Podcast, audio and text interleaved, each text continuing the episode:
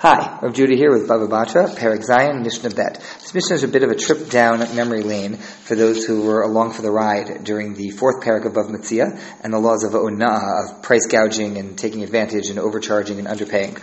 Uh, here we get to see a little bit of that applied to land sales. The last Mishnah had told us that if one sells a beit kor, so what is included, what is not included, if there are rocks, if there are ditches or pits. This one says, beit kor afar ni lach mida If you specify, I'm selling you a beit kor and we are measuring it with a rope, meaning it's an exact beit kor. Then pachad kol shehu yinakeh, hoter kol shehu yaksir. If it's uh, if it's over by a little bit or under by if it's over by a little bit, if it's, if it's under by a little bit, then you deduct that from the price proportionally. If it's over by a little bit, it has to be returned, and we'll come back to the returning soon. Im amar hein chaser hein yatzer.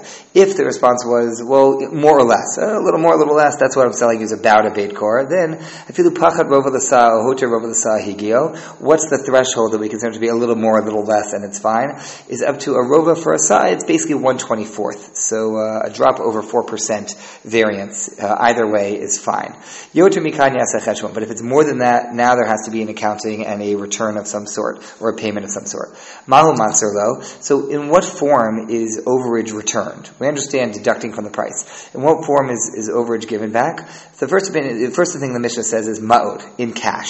The imratza matzaloka karka. But if the uh, if the seller is interested, they could take land. The lama amru matzalo ma'od. So what was the point of saying money? The yapod kochosho mocher to put the seller in a decent position. Because let's say you sold a field and that uh, that field is you you were uh, you were you were selling something and it ends up you gave a drop extra and you didn't really want the land back because what are you going to do with this tiny square foot?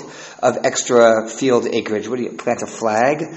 Um, you know, three seeds, make a little tiny, the world's tiniest garden. There's not much you can do with it. It's attached to a piece of land you sold, and it's a tiny bit extra. So if you're being exact about it, what happens now? So we say, okay, you could you could take the money which you might want to do. But you might want the land if it's a little bit larger than that, which is she'im shir beit tishakabin ubegina beit chatzikav. If the if the overage, the extra land is actually an area that you could plant nine kabin with the seeds in, or if it was a vegetable kind of garden, a gina, then a half kav. These are considered substantial. That's something you could really work with. It's worth your time. Or a corner of Rabbi Akiva who has different measurements. Kediva Rabbi Akiva beit rova, enough to plant a quarter. Like fine, but the point is, as long as it's a substantial amount, substantial portion of land, a piece where you could really do something, then karka, then the seller could say, you know what, I'd rather have the land, keep the cash. But if it's very tiny, this gives the seller the power to say, I don't want a square foot, I'll just take cash instead.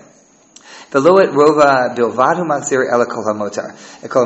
When we say that it's returned, what's returned here is not just the extra past 124th. We actually go back down to the actual fair price. This should sound similar to ona'a with uh, with movable objects because Bava Metzia is mostly about metaltalin, about movable objects and things that can be handed off and sold and etc. and and, and uh, move, uh, well, moved around, as opposed to real estate here where we have property that can't be moved around, but the same concept that when you pay it back, you don't pay it back just to get to the threshold of what was considered too much, just down to the 4%. You pay it all the way down to zero, to where it's really an even and appropriate uh, uh, assessment of value.